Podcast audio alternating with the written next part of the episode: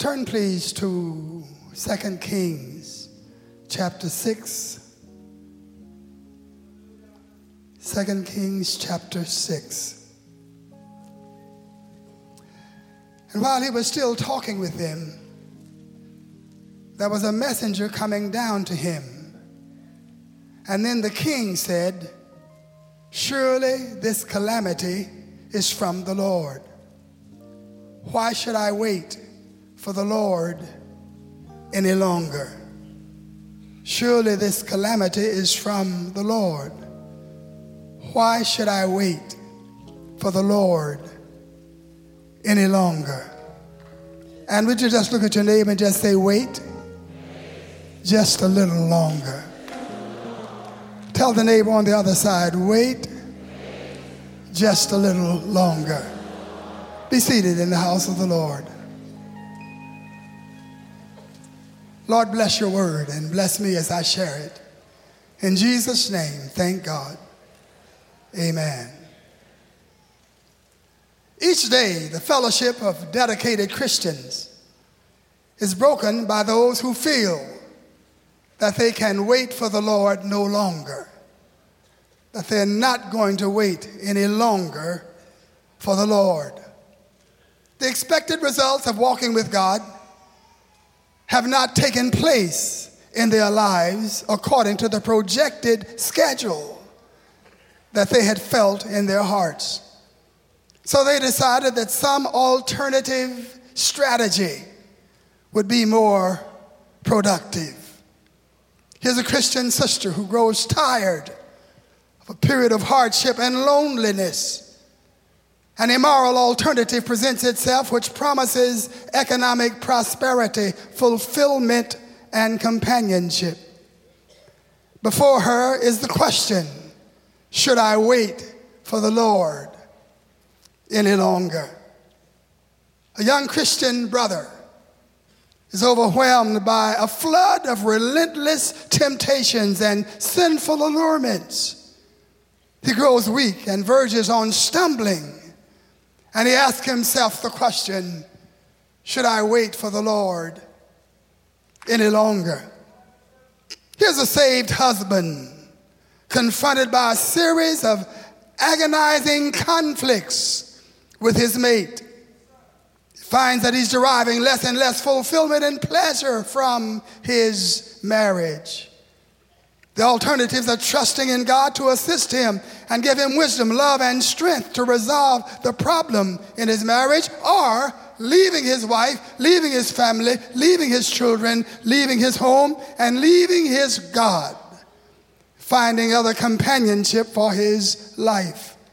The question is should I wait for the Lord any longer? There's a Christian mother a Christian wife.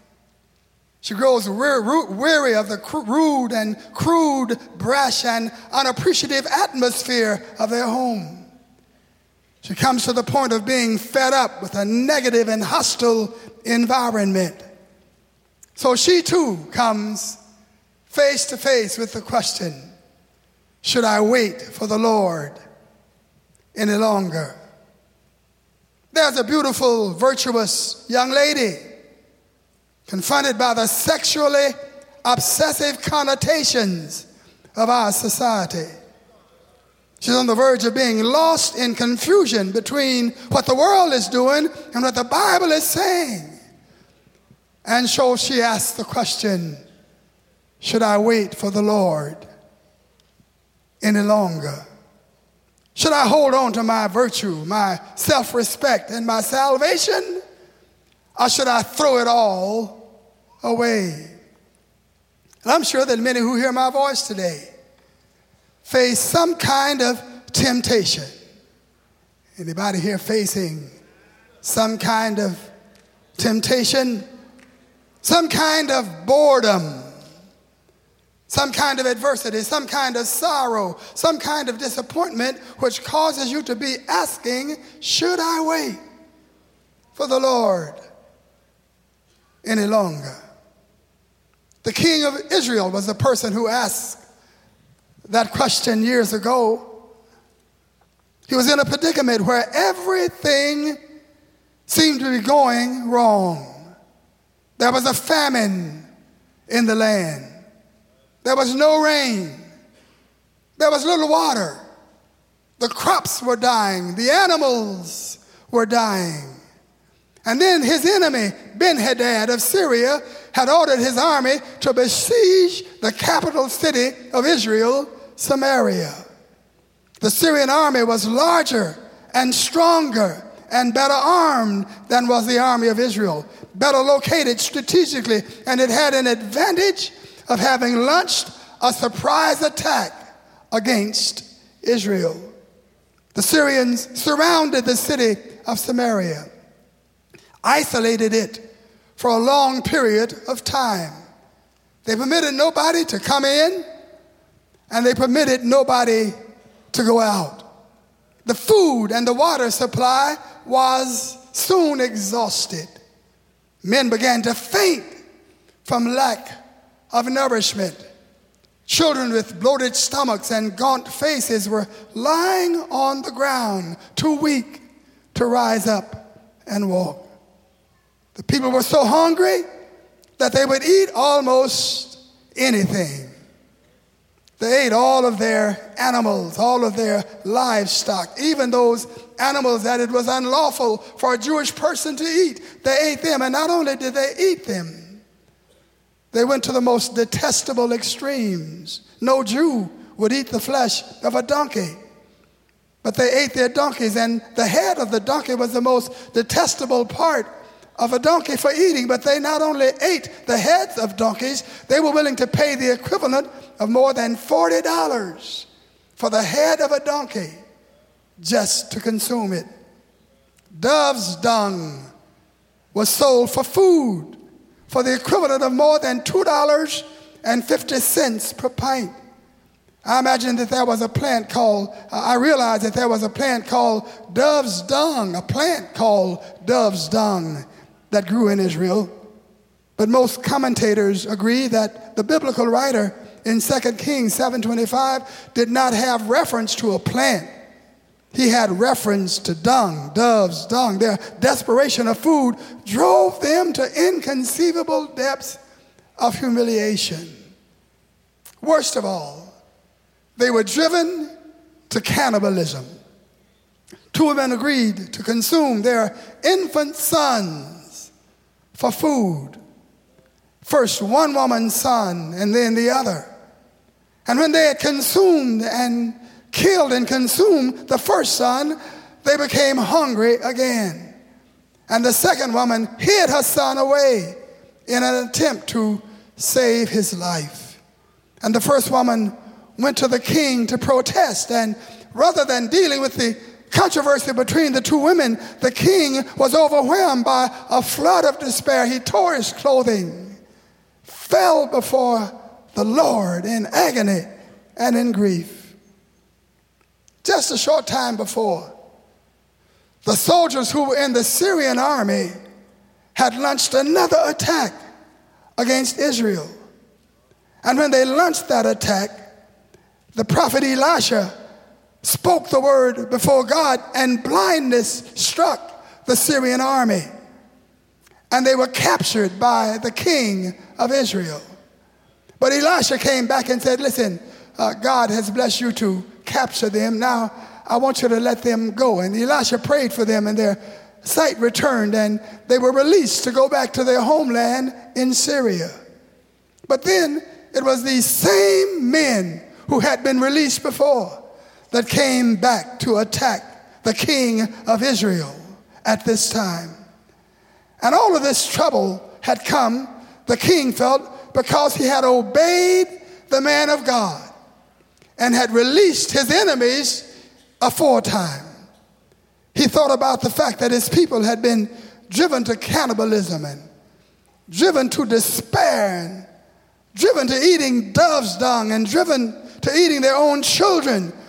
And he went in and said to Elisha, The Lord has allowed this trouble to befall us.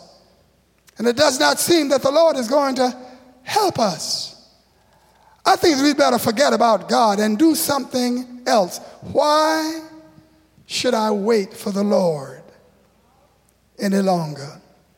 Elisha answered, Let me give you some reasons why you should wait for the Lord a while longer. And to those of you who hear me today and you're asking the same question, my answer to you is yes. You should continue to wait on the Lord. To wait on God is to rely on God. To wait on God is to trust God. To wait on God is to continue obeying the will of God and doing the commandments of the Lord. To wait on God is to avoid turning to any other alternative source for help or for release. To wait on God is simply to wait on God. And we should wait on God because in most cases, there's really nothing else we really can do but wait. Reason number one wait on God because there's nothing else you can really do but wait on God. Because most of our efforts are really vain without God. The Bible says in Psalm 127, verse 1 Except the Lord build a house, they labor in vain that build it. Except the Lord keeps the city, the watchman waketh, but in vain. If you don't wait on God, what are you really going to do? What can you do? Someone said, without God, we can do nothing. Acts 17 and 28 says, For in him we live, and in him we move, and in him we have our being. And so you should wait on God because there's really nothing else you really can do that will work and advance your cause but wait on God. And then wait on God because who else is there for you to wait on? Deuteronomy 4:35 says, "Unto thee it was showed that thou mightest know that the Lord he is God, and there is none else beside him." Nobody like God in all the universe. Nobody who has his power, nobody who has his might, no matter who, nobody who has his ability, nobody like God in all the earth. And then number three, you should wait on God because it's your place to wait on God. Well, you look toward your neighbor and say, It's your place to wait on God. That's the role you're to play, waiting on God. Jeremiah 10 10 says that the Lord is the true God and he is the everlasting King. And it's always the servant's place to wait on the king. The servant is never justified in asking, Should I wait for my king any longer? Yes, he's your king. You should always wait on the king. But then beyond that, we should wait on God because of who God is, not just because of what God does. We should serve him. We should love him. We should praise him because of who he is. Whether he answers our prayer, whether he meets our need, whether he heals, whether he works it out, if he does not deliver us, he's still God. And there's no reason for us not to wait on the God of all the universe. If you love him, clap your hands and give praise to God. Hallelujah. Habakkuk 2:20 says, "But the Lord is in his holy temple. Let all the earth keep silent before him." It's your place to wait on God. And then another reason we should wait on God is because God has waited so many times for us. Hallelujah when he should have brought his wrath down upon us, when he should have turned his back on us, he still tolerated us, loved us, and waited on us just the same. We should wait on him because so many times he has waited on us. He did not leave you when you refused to accept him. He did not forget about you when you were a- angry and, and disrespectful toward him. In many areas of your life, you have disobeyed God, and God has waited, and God is still waiting on you. So you should wait on Him because He waited on you. I should also say that we should wait on God because we owe it to God to wait. Oh, tell your neighbor, you owe it to God to wait on God. What God has already done for us places us in a deficit relationship with God.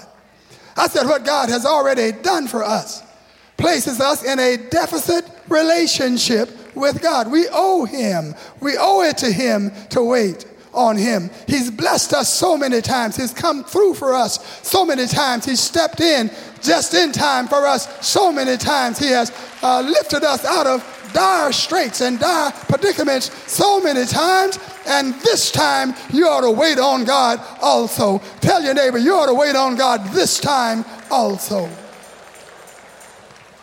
How are you going to let God do so much for you? And then when it seems that God is not doing exactly what you want him to do and things are not turning out exactly like you would like for them to turn out, that you're going to throw in the towel and throw up your hands and walk away from God. No, God has been too good to you. He's brought you out of too many tough predicaments, out of too many tough spots. God has lifted you when you were down and given you joy when you were disturbed. You owe it to God to wait on God. We are in a deficit relationship to the Lord. Then also, let me give you another reason why you ought to wait on God. You should wait on God because the worthwhile, fulfilling values of life reside in God and in the will of God. Let me say that again. The worthwhile, fulfilling values of life reside in God and are in the will of God. And therefore, you should wait on God. Whatever it is you might reach for has no value when compared to the value of God and God's will in our lives and the things that God would bring into my life. Jeremiah 2 and 13 says, For my people have committed two great evils. They have forsaken me, the fountain of living water, and they have hewn out cisterns, broken cisterns that can hold no water. Visualize a man walking away from the fountain of fresh, pure spring water and choosing to drink from a hole in the ground that is leaking and contaminated and drink that lukewarm non nourishing, non fulfilling water when there's a fountain right there. And when we turn away from God, we turn away from the God of all the universe, in whom is all value and all righteousness and all truth, and we turn to broken cisterns that can hold no water and benefit us in no way. Peace is in God, joy is in God, goodness is in God, beauty is in God. Fulfillment all reside in God. Everything we need is in Him. God is our refuge. God is our strength. God is a very present help in time of trouble. Therefore, we not will not fear. Whatever you need, whatever you really want, it's in God. And therefore, you should wait on the Lord a little longer. We should wait on God because we are error prone. We are prone to make mistakes. We are prone to do the wrong thing. And if we don't wait and go out on our own, we shall surely fail. The Bible says that there is a way that seems right to a man, but the end thereof are the ways of death. How many of you in the house of God can look back over your life and see sometimes that you wish you had waited on God instead of doing what you wanted to do. Trust in the Lord with all your heart. Lean not to your own understanding. In all of your ways, acknowledge Him, and He shall direct your path. We should wait on God because to wait on God shows God our love. And it shows God our respect. And it shows God that we honor Him enough to wait on Him. Is there anybody in the house that really loves the Lord? If you really love Him, you'll wait on Him. If you love Him, you'll honor Him. If you love Him, you'll respect Him. Waiting on God not only shows our love, but it also shows our faith. It is an expression of our faith to wait on the Lord. You should wait on God because if you get ahead of God, you may ruin what God had planned to give you. Tell three people, don't ruin it, don't ruin it, don't ruin it. God has plans for your life. God is preparing something for you. Hallelujah. But you've got to be in the right place to receive what God has in store for you. I said, God has something wonderful in store for you. But to get it, you've got to be in the right place to receive what the Lord would give you. Reverend Ike used to say, if you want your pie by and by, then I'm not your man. But if you want your pie right now with ice cream on top of it, then I am your man. But what Reverend Ike did not realize is that it takes time for a pie to get done. I said it takes time for a pie to get done. If you don't wait on it, then you'll enjoy, you won't enjoy the pie at all because you snatched it from the oven too early. But listen, you've got to mix up the ingredients. And then you've got to put the pie in the oven and go somewhere and sit down and wait until the pie gets done. If you pull it out of the oven too early, you won't enjoy it. And it'll be detestable to your taste. But will you look over at your neighbor and say, God has a pie just for you? Don't rush it. You've got to wait on God. Hurry, you can't hurry God. You've just got to wait. You've got to trust Him and give Him time no matter how long it takes. He's a God you can't hurry, but He'll come, don't worry. He may not come when you want Him, but He'll be right on time. Will you tell two people He'll be right on time? Hallelujah. You should wait on God because God said, wait. The Bible says, wait on the Lord. Be of good courage, and he will strengthen thine heart. Wait, I say, on the Lord. The Bible says in Psalm 37 and 9, those that wait on the Lord shall inherit the earth. And God says to us, Be still and know that I am God. Stand still and see the salvation of the Lord. But we should wait on God because God has a miracle with your name written on it. Look toward your neighbor and say, Neighbor, God has a miracle with your name written on it. If you get ahead of God, you'll ruin your miracle. Don't miss your blessing. We left a worried king of Israel a few minutes ago talking to the prophet and asking the prophet, Should I wait for the Lord any longer? The prophet said, King, wait just a little bit longer. And possibly some of you, as I've said, are asking the same question. You've waited for a long time, and life is not working out like you would like for it to work out. You've waited for a long time, and you're still by yourself. You're still broke.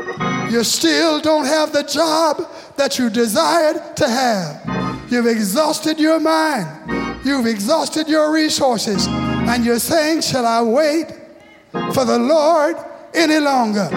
The prophet said, Wait, because, King, there's nothing you can do. If you reject God, You'll starve if you stay in the city, and you'll die if you go outside the city. If you refuse to trust in God, there's nothing but failure in your pathway. Only God can say to your soul, live on. Only God can say to your soul, it's all right. Only God can step in when it's beyond your control and bring you out of your dilemma. Only God can make your enemies be at peace with you. Only God can open doors that you cannot see. Wait just a little longer. Wait because God is about to work in your life. Will you tell your neighbor, God is about to work in your life? God went to work for the Israelites and for the king. God set up a stereophonic soundstage in the middle of the wilderness in the dark of the night. All of the Syrians were lying sleeping in their beds, in their camp. God set up that sound stage and he caused the sound of thousands of horses and thousands of chariots to come sweeping across the plain. When the Syrians heard the sound of horses and when they heard the sound of chariots, they leapt up from their beds. They didn't bother to put on their shoes. They did not bother to put on their robes. They just jumped out of bed and began to run. They did not pick up their wallets. They did not get their treasure. They did not even get any food. They heard the sound that they thought were their enemies coming upon them, and they began to run. They ran 20 miles all the way to the Jordan River. They plunged in the Jordan River, swam across, got out on the other side, and began to run some more. When God gets behind you, then you've got to run. You've got to move. You've got to get out of the way. Oh, bless the name of God. The Israelites inside the city did not know what had taken place. They did not know the mighty deliverance that the Lord had wrought. And some of you, the Lord has already worked your miracle, but you don't know what God has done. You don't know the way that God has made. Hallelujah. So the Israelites were just there. But someone let them know. We went into the camp of the Syrians. There was nobody there. Their horses were there, but they were not there. Their chariots were there, but they were not there. The silver was there. The gold was there. Food was there. More than you could ever imagine. Come on over into the camp and see if what we're saying is not true. The king didn't believe it at first, but he went over anyhow and began to look around in the Syrian camp. All of the Syrians were gone. There was flour there, so much flour that they could sell two bushels of flour for just a dime. Meal was there, and corn was there. So much corn was there that they could sell it for a dime a bushel. Everything they needed was there in the camp because God made a way for them. They waited on the Lord, and the Lord brought them out. They waited on God, and God worked a miracle for them. They that wait upon the Lord shall renew their strength. They'll mount up on wings just like eagles. They'll run and not be weary. Child of God, you may be discouraged. You may be on the verge of giving up. You may have prayed, but nothing happened. You may have cried, but nothing happened. You may have waited on God, but nothing has happened. But I just come back to tell you don't give up. Don't give up. Tell two people, don't give up. Wait just a while longer. Don't give up. Your miracle is on the way. Don't give up. I see you rising up out of your predicament. Don't give up. God is for you. And if the Lord is for you, nobody can be against you. The Lord will bring you up. The Lord will bring you out. The Lord will bring you over. Help me praise Him. Help me praise Him. Hallelujah. Hallelujah. I heard the Lord say, They that wait upon the Lord shall renew their strength. They'll mount up on wings just like an eagle. They'll run and not be weary. They'll walk and not faint. Child of God, don't you dare get weary. Don't you dare give up. Don't you dare throw in the towel. The very moment that you give up might be the moment that God was going to bring you out. Will you tell your neighbor the very moment that you give up might be the moment that the Lord would bring you out? Come on and praise Him. Come on and praise Him. Hallelujah. Hallelujah. Hallelujah. Hallelujah. Job, what do you have to say about it? You lost everything all your money, all your houses, all your children, all your flocks. You lost your health. Job, what do you have to say about it? Job said, Though he slay me, I'm still going to trust him. I'm going to wait until my change comes. He knows the way that I take when he has tried me. I'm coming out of this. I shall come forth shining like gold. Grab your neighbor by the hand and say, Neighbor, you're coming out. You're coming over by the power of God. Oh, yes. Oh, yes. Oh, yes. Hold on. Hold on. Hold on. It's going to be all right. God's going to bring you out. Weeping may endure for a night, but joy will come in the morning. Tell your neighbor, joy is on the way. Peace is on the way. Hallelujah. Hallelujah.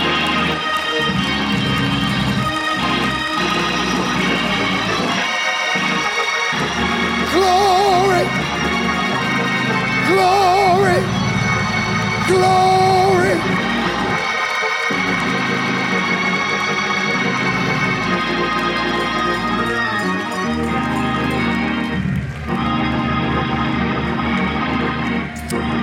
Jesus, you're having it rough. People have rejected you. Many people have tried to stone you. Now they've beaten you and crushed thorns into your skull. They're spitting upon you. They're hitting you. They're leading you to a cross. They're driving nails into your hands, nails into your feet. Life is ebbing out of you. Now they're burying you in a grave. Should you wait for God? Should you trust Him? Should you serve Him?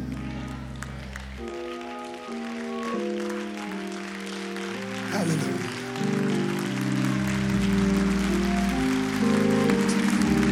I hear Jesus saying, Oh, yes, I'm going to serve him. Because I've got a third day on the way. And though I've got to die on this cross on the third day, I'll be back again. Would you tell your neighbor on the third day, I'll be back again? Jesus was wounded for our transgressions, bruised for our iniquities. The chastisement of our peace was upon him. He died for us. But on the third day, he arose from the dead. Child of God, I understand what you may be going through. I understand the burden you might be bearing. I understand the sorrow that you might be feeling. But your Savior rose from the dead on the third day. And if your Savior arose, I just want everybody to stand up because I want to say, I see you getting up again. Would you tell three people, get back up again, get back up again? Get up again. Get back up again. Get back. Get back up again. Don't you dare lie there. Don't you dare give up. Your Savior arose from the dead, and there's nothing worse, nothing worse than death. And if Jesus could overcome death, he can help you overcome anything that you might deal with. If you believe it, clap your hands and give praise. Praise to God. Praise to God. Praise Him.